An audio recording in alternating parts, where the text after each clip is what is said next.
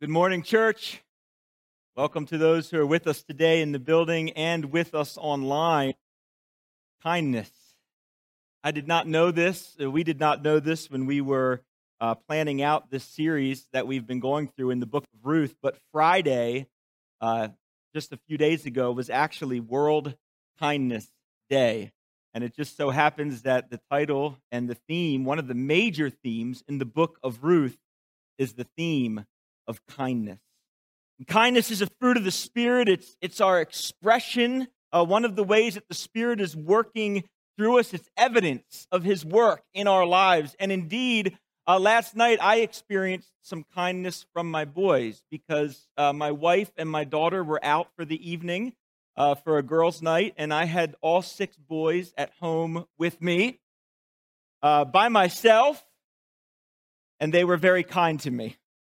I didn't have too many struggles or stresses uh, at all, and so I'm thankful. But really, I have to be honest, uh, Sheila and I are thankful to all of the kindness that you have displayed to us in this season of transition in our lives. You have truly been amazing from your prayers to your meals to the gifts and the groceries and all of the different ways you have demonstrated your kindness to us. It's been beautiful and it has been encouraging and it has lifted us up in this season, and we are very, very thankful to you. And to be honest, is it not true that our world in general, as a whole, could use a bit more kindness in these days? What we see in our world today is we see hostility rising, people against people, people holding different perspectives and opinions. The world's growing fuller of more and more division. We find ourselves living in a place where everyone is forced to pick a side because if you don't, your side is assumed for you. Can we show kindness towards those who may stand on another side? Is kindness available to those who may think, behave, believe, or even act a bit, or even more so, a lot more differently than we do? Do we require kindness to be shown to us before we are willing to show it to others? Or is the Spirit at work within us motivating kindness that expresses itself without conditions and regardless of whether or not it is reciprocated? Kindness is a theme that resonates through the book of Ruth. And it's interesting in the Hebrew language, words that we see close together often or correlated together often are these words of kindness, compassion, mercy, steadfast love. They go together. And when the world around us seems to be such a harsh and bitter place, full of brokenness and pain, in what ways do we see God demonstrating his kindness and steadfast love towards us? We continue in the book of Ruth today. We conclude Ruth chapter 2 today in our study, and we move forward in looking at how God is demonstrating his kindness towards us. Let's pray. Father, we do thank you for your word. We come together and we surround it in what is corporate worship, Lord. We do this study together as a body of Christ, and your spirit goes before us. And the beauty of this time, Lord, is that each of us come here at a different place in our spiritual walk. Each of us come here with a differing perspective. And it's your spirit who goes before, working in each individual believer's lives as you have intended for them to grow as we gather around your word and study it together. You are indeed a God of mercy, a God of steadfast love and kindness, and you have demonstrated those qualities and characteristics to us in so many ways. Each of us here have experienced a measure of your love and kindness, most importantly expressed in your Son, Jesus. We are thankful to him, for him this morning. We give you the glory for this time as you work. Help us to grow in a greater love for you and for those you've directed into our lives. In Jesus' name we pray. Amen. Ruth chapter 2, and today we are in verses 15 to 23. Ruth 2, 15 to 23. When Ruth rose to glean, Boaz instructed his young men, saying, Let her glean, even among the sheaves, and do not reproach her. And also, pull out some from the bundles for her and leave it for her to glean, and do not rebuke her. So she gleaned in the field until evening. Then she beat out what she had gleaned, and it was about an ephah of barley. And she took it and she went into the city. Her mother in law saw what she had gleaned. She also brought out and gave her what food she had left over after being satisfied. And her mother in law said to her, Where did you glean today? And where have you worked? Blessed be the man who took notice of you.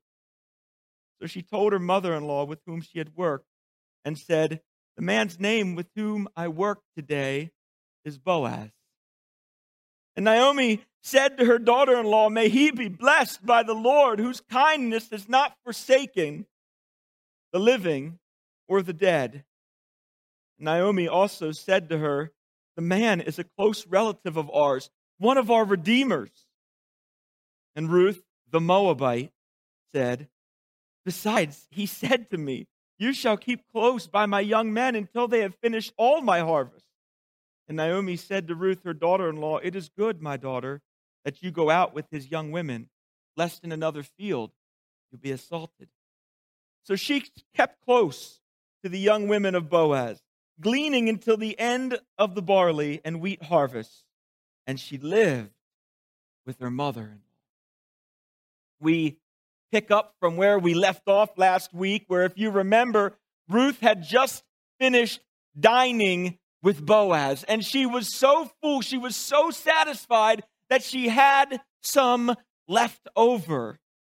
And as she rose to, to go back to gleaning, Boaz has clear instructions for the young men who would be with her in the field. And Boaz's words here, they are going to open up a door of even greater opportunity and gain for Ruth. When Boaz says these words, let her glean even among the sheaves. What he is saying is that Ruth has permission to glean together with his young men.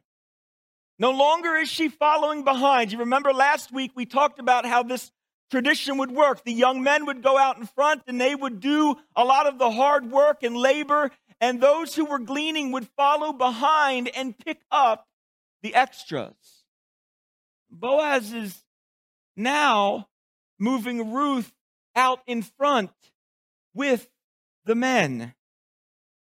And obviously, being a foreign female, unknown to the men of Boaz's house, Ruth would have been an easy target for bullying and torment.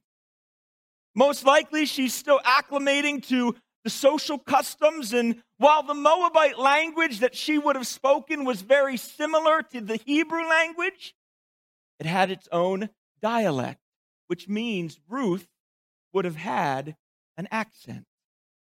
Boaz was aware of all of this. He was prepared. He knew his own house well enough to know how his young men might respond to Ruth.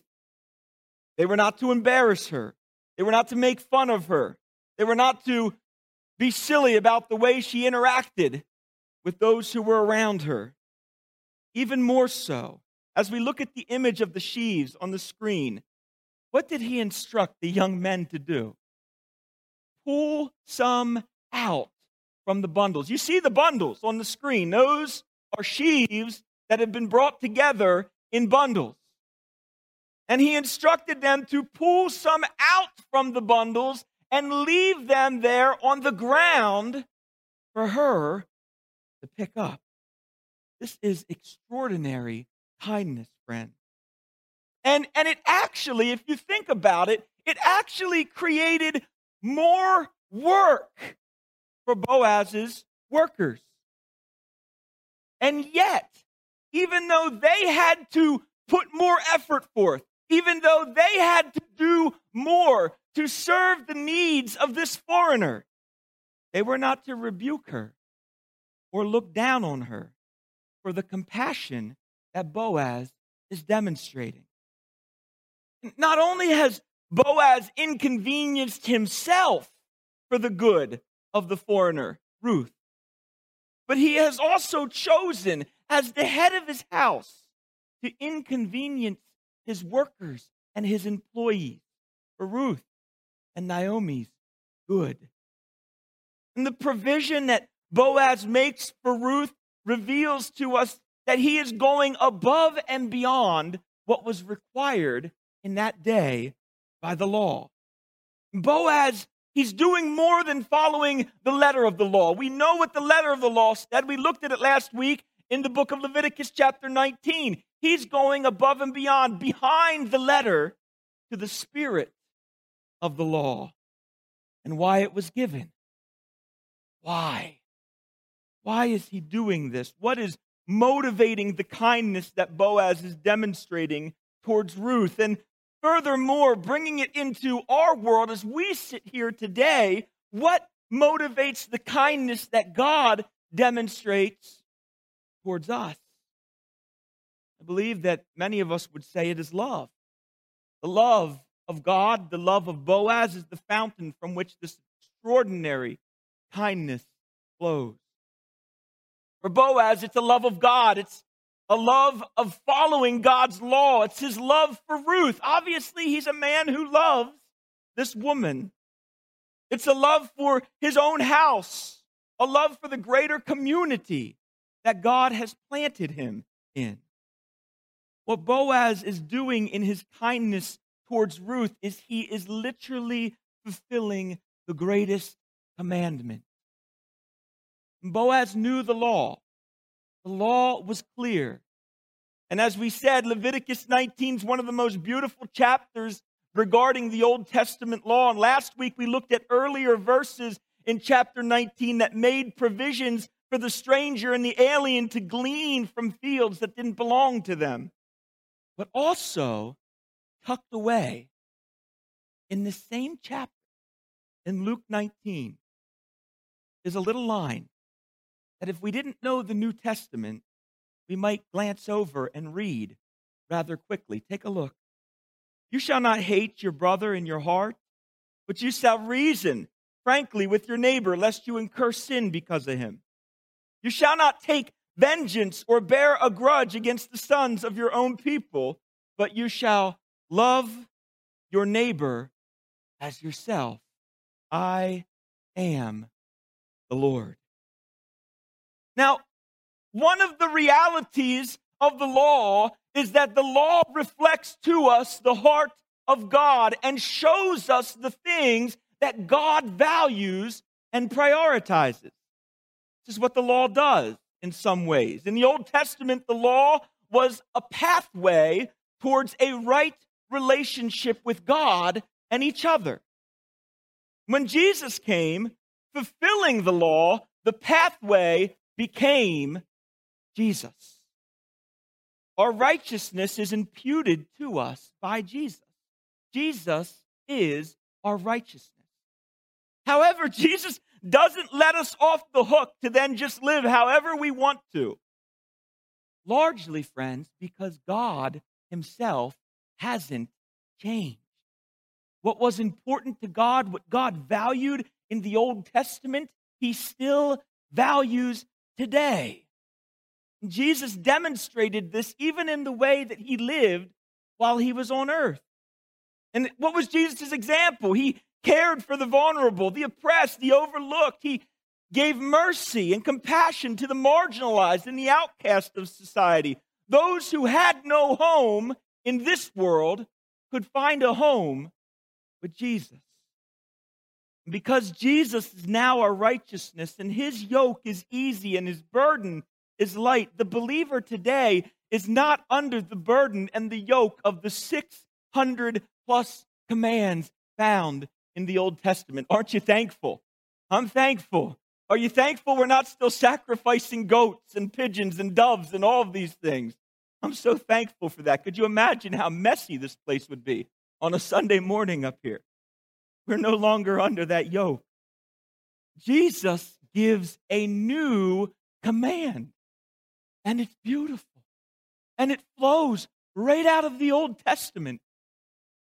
Leviticus 19, 17 to 18, Jesus says in John 13, 34, a new command I give to you that you are to love one another. Just as I have loved you, you are also to love one another.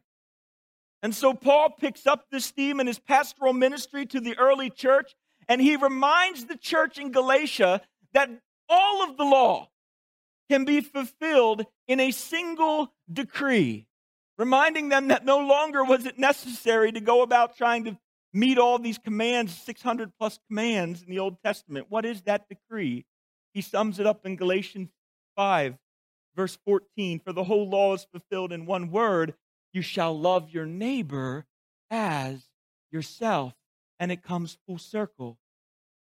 And so, very literally, what we find is love is the tie that binds the old to the new. And this because we know that God is love. First John chapter 4, verses 7 to 12. Beloved, let us love one another for love is from God, and whoever loves has been born of God and knows God. Anyone who does not love does not know God because God is love. In this, the love of God was made manifest among us, that he sent his only Son into the world so that we might live through him. In this is love. Not that we have loved God, but that he loved us and sent his Son to be the propitiation for our sins. Beloved, if God so loved us, we also ought to love one another. No one has ever seen God. If we love one another, God abides in us, and his love is perfected in us. Friends, love is motivating Boaz's kindness towards his neighbor Ruth, and love motivates God's kindness towards us. Romans 12 reminds us of this phrase love works. Let's not lose sight of Ruth's condition here and what kind of amazing love this is. Not only is Ruth a widow, not only is she poor, not only is she the primary caregiver to her bitter mother in law, not only is she an immigrant, but she is an immigrant from a country that has actively opposed and oppressed the Israelite people. She's an enemy. And yet, here is Boaz, a man who loves the Lord. His love is motivating his actions and expressing itself in his compassion and his kindness towards Ruth. And in these moments of Boaz's life, Ruth was the person that God had placed in Boaz's pathway. We say that a lot. Who are your neighbors? The people God places in your pathways. He is loving her as he loves himself, and in doing so, he's expressing his love for God. And this type of kindness, friends, is it not true? This does not come naturally. We don't come out of the womb wanting to treat people this way. Wah, wah, me, me, feed me, put a new diaper on me. What do you mean I got to clean up my room? You cleaned it up all those years when I was younger. You know, this, this kind of kindness is not natural. Demonstrating this kind of compassion requires that we are living with an awareness that God is directing all of the relationships that come into our lives every day. There are no chance encounters. This is a real important relationship that God had determined for Boaz. Who are the Ruths of our lives? And if the Lord had directed them into our pathways, would we be aware enough to receive them, care for them, and love them as we ourselves have been loved? For those of us who are in Christ, friends, the truth remains that we are to demonstrate the same kindness towards others that we ourselves have been shown. Those who have been loved extraordinarily love others extraordinarily. Those who have been forgiven much forgive much. Those who have been shown abundant generosity give to others graciously. Those who have been benefactors of grace and mercy live graciously and offer mercy to others. And what I love about Boaz's home, what I love about his attitude, what I love about his actions and his behaviors in this narrative is that they are examples for us who live today of how someone might love, live, and lead for God's glory in the context that God had placed them in. No one, it, it, it, stands out to me as I consider the kindness that has been demonstrated to me in my life, and perhaps you would share in this thought. Think about all of the kind things that people have done to you and for you in your life. No one is ever kind by accident. Right? There is something about kindness that requires great thoughtfulness and intentionality. It doesn't just happen, there needs to be a game plan for how we're going to be kind. I've seen this in practical ways in my community, and I, and I just want to share a few today. Uh, in Quarryville, recently, over the course of the last few months, there has been an Amish man in our community who uh, takes a table every single morning and puts it on the sidewalk and loads it with produce for anyone. And, and, and it's like so ridiculously cheap. It's like a dollar for like all you could take. I mean, and he's not standing there. It's, it's, it's all based on just faithfulness that someone will actually put the dollar in the box. But there it is. A table remains loaded with produce. Every morning for the past number of months, he's continued to go out and just out of the kindness of his heart, put that out for those who might need it. my, my car repairman, we call him, for the, for the Haitian boys in our home, we call him the machine doctor because they call, they call cars machines in Haiti. And the best way that we could describe what we're doing when we drop our cars off is that he's a doctor and he's fixing the car. So he's the machine doctor. So the machine doctor who lives right down the road from us. I was going through uh, a season of great transition in my life a number of years ago, and there was all these things going on, and he knew that I was a pastor, and he's a brother in Christ. And I went into his shop, and he was asking questions, and I was sharing with him about all of these things. And there was a customer sitting there waiting for his vehicle, and my machine doctor came out from behind the counter and said, I'm going to pray with you right here. Put his arm around me in his shop, and we prayed. And it wasn't just like a quick prayer, like a, Lord, take care of this guy, please. That's not how it was. This was a long prayer, and his customer waited and waited. I know of servicemen and servicewomen, uh, people who work on air conditioners, and people who, who do heating and, and cooling units, and plumbers and carpenters that offer their services at very discounted rates to single mothers and to widows. I know of men and women like this. I know of a doctor. If anybody needs a good chiropractor, let me know. I know of a doctor that takes care of those who are in ministry full time. If you're in ministry full time and you go to, to this doctor, he will give you a ridiculous and a generous rate because of his kindness and his concern for those who serve in ministry. And we could go on and on and on about the practical ways we see kindness at work in our lives every day. And now, back in Ruth's narrative, we get to see what Boaz's kindness towards Ruth perpetuates in her life. Look at what she does in verse 17. Because of God's work within Boaz, motivating Boaz's kindness towards Ruth, look what happens in verse 17. She gleaned in the field until evening. She beat out what she had gleaned, and it was about an ephah of barley. So, barley and wheat were really, really important uh, produce products. Not a farmer, so I'm not sure what the word is, but they were really, really important to the ancient Near Eastern Israelite diet back in the day, making up somewhere between 50 to 70 percent of their diet.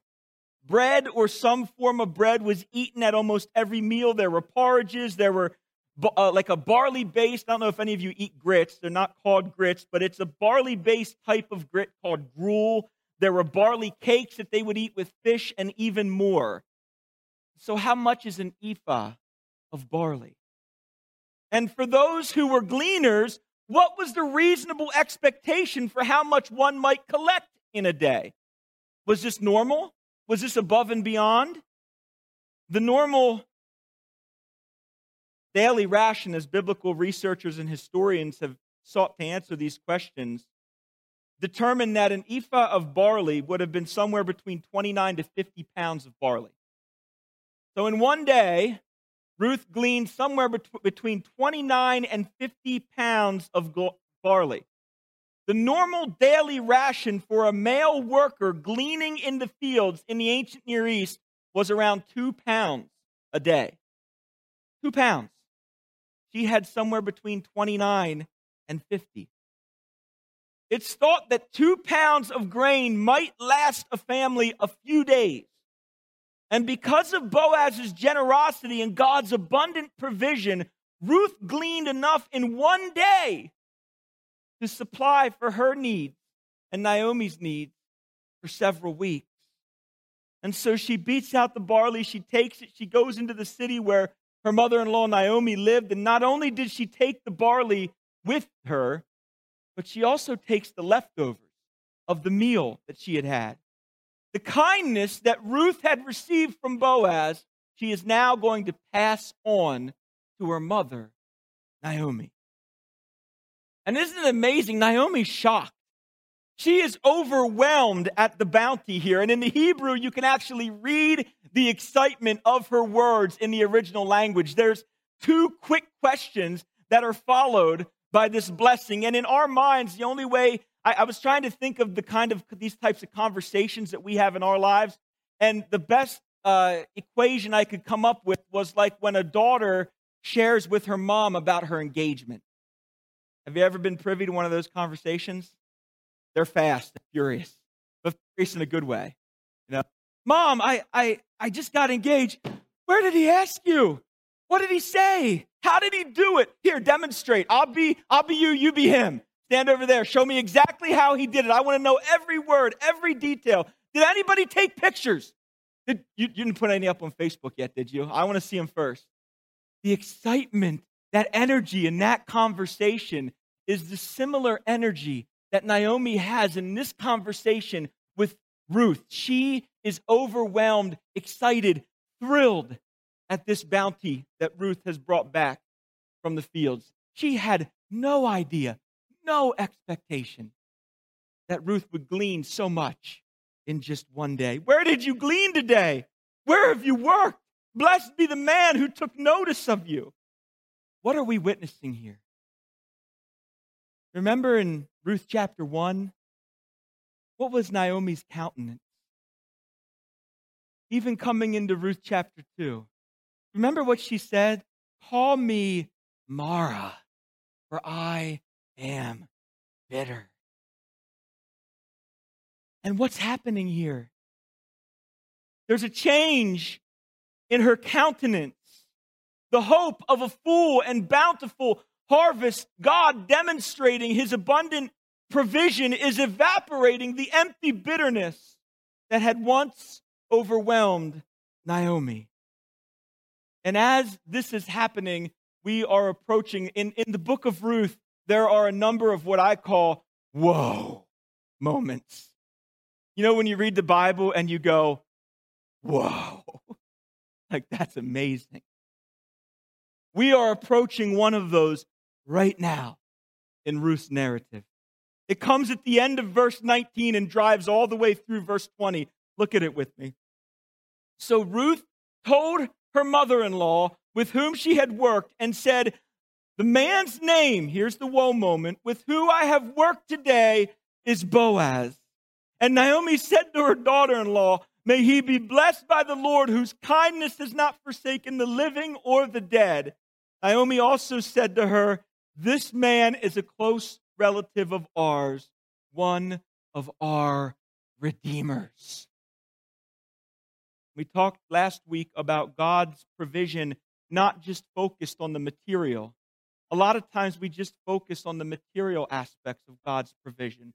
But God's provision drives so much deeper than just the material and what we see on the surface.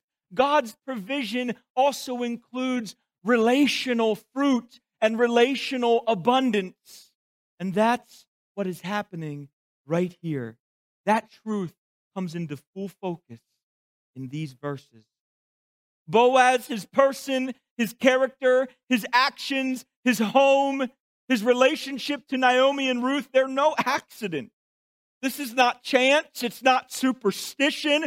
Ruth didn't just get lucky. Boy, it's a good thing she found Boaz's fields of all the guys she could have gone to.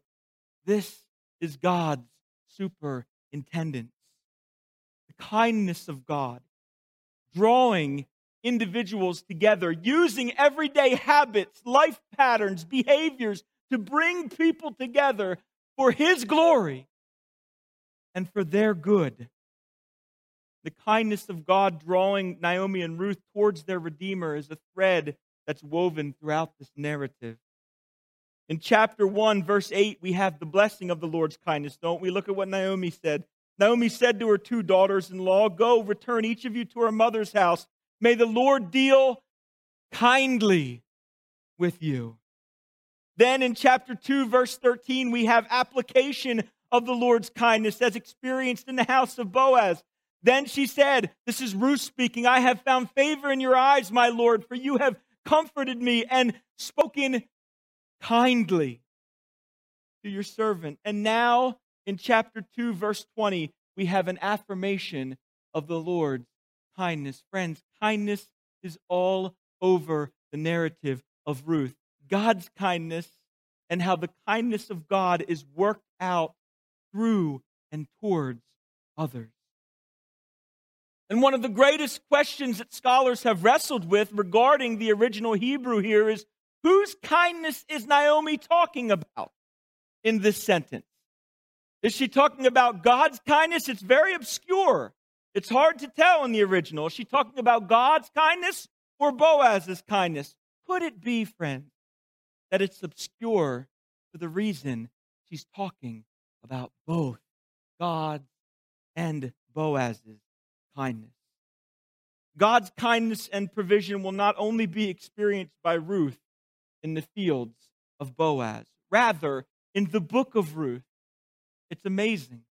Boaz's fields are simply a foreshadowing towards the reality that Boaz, as a person himself, is a fuller and greater example, sorry, example of God's kindness and provision towards Naomi and Ruth. Indeed, as a close relative of Naomi, Boaz is one who may be considered their redeemer. And the greater question remains what does that mean? What was a redeemer in the context of the Old Testament? And you'll have to do some personal study this week and personal reading this week. It's important because you're going to see this concept played out in the rest of the book of Ruth. And so you want to take time to read it. Leviticus chapter 25 verses 25 to 55 talks about the role of the kinsman redeemer. And essentially, what the law affirms is that God was committed to his covenant people. And he was committed to his desire for them to keep and to maintain the land that he had given them from promise. It was a gift of his grace towards them.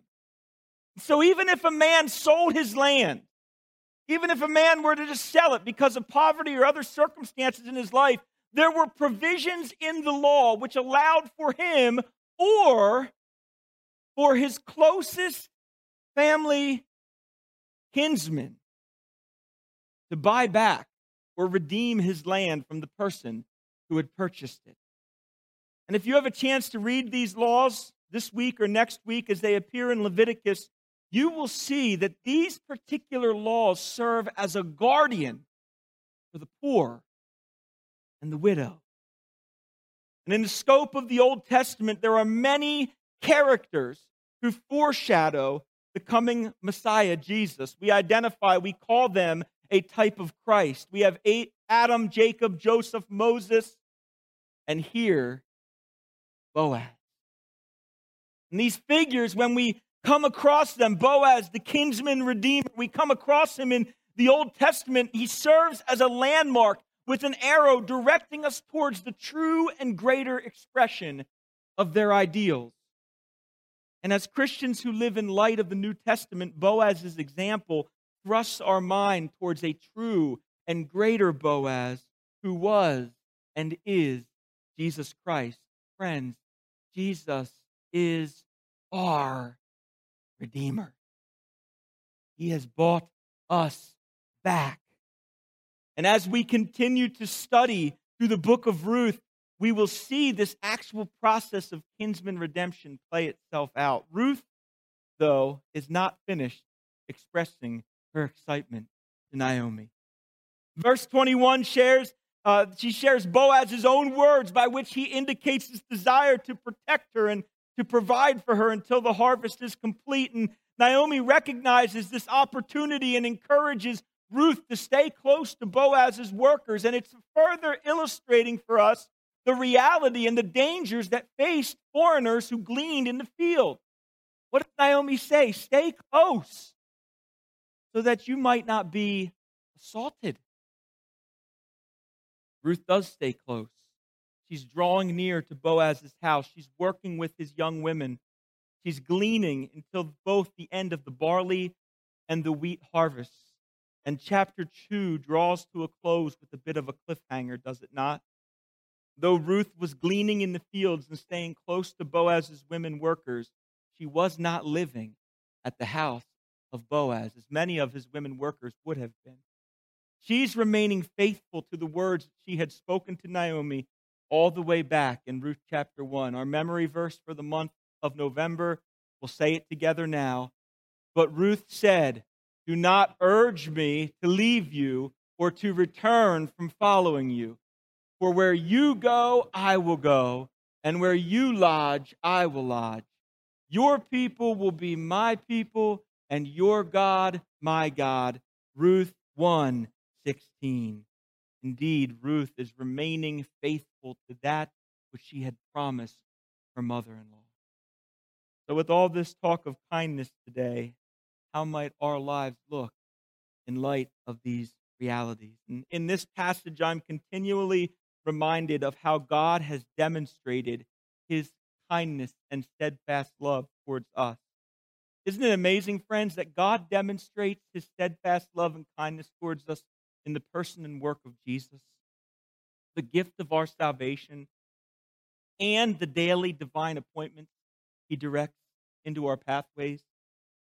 In the book of Romans, Paul identifies that it is indeed, we're going to watch how this works. It's so beautiful. It is indeed the kindness of God that leads us to repentance. Or do not do you presume on the riches of his kindness and forbearance and patience, not knowing that God's kindness is meant to lead you to repentance? Continuing in Colossians, once the Spirit quickens our hearts, and turns us from our own sins and towards Jesus. It is God who then in Colossians chapter 1 delivers us from the domain of darkness and transfers us to the kingdom of his beloved Son, in whom we have redemption, the forgiveness of sin. And then in Ephesians, he raises us up with him, seats us with him in the heavenly places in Christ Jesus, so that in the coming ages he might show the immeasurable riches of his grace in kindness towards us in Christ Jesus. And it's the same Jesus, friends, who in Titus chapter 2, verse 14, gave himself for us to redeem us from all lawlessness and to purify for himself a people for his own possession who are zealous for good works. Friends, God's kindness and our redemption in Jesus Christ are all over the testimonies of our salvation. As a people who have received such extravagant and everlasting kindness, we should be motivated to demonstrate extravagant kindness towards others as we grow in a greater love for God and a greater love for those He places in our pathways. And I would say that I would hope our lives would be seasoned by these acts of great kindness that we would be ever aware of our neighbors and their needs, that we might be ready to love the Ruths in our lives so that we are loving, living, and leading for God's glory, demonstrating the love and the kindness, pointing those who don't know Jesus to the one who motivates and inspires our every good thought and behavior. Friends, if love is the motivation, kindness is the game plan. As the Spirit works within us to put it all into action, we shine like stars, being the salt and the light that we are to be in the places where God has planted us. As our team comes this morning, let's pray. Father, again, how thankful we are for the kindness that we have been shown in Christ Jesus. And how thankful we are for the relationships that you have drawn into our lives with great intentionality and purpose. We pray, Lord, that we would be ever focused on loving those who you've called to us. Make us aware, Lord, of need. Help us to kneel down and lift up. Help us be defined as a people who are merciful and gracious, loving and compassionate, kind and gentle. Lord, might you be glorified by our actions, by our words, by our thoughts. And might you use your church to spread the gospel, to be a source of hope and truth to a world that desperately needs us. Might you speak through our kindness, and may they know we are Christians by our love. In Jesus' name we pray. Amen.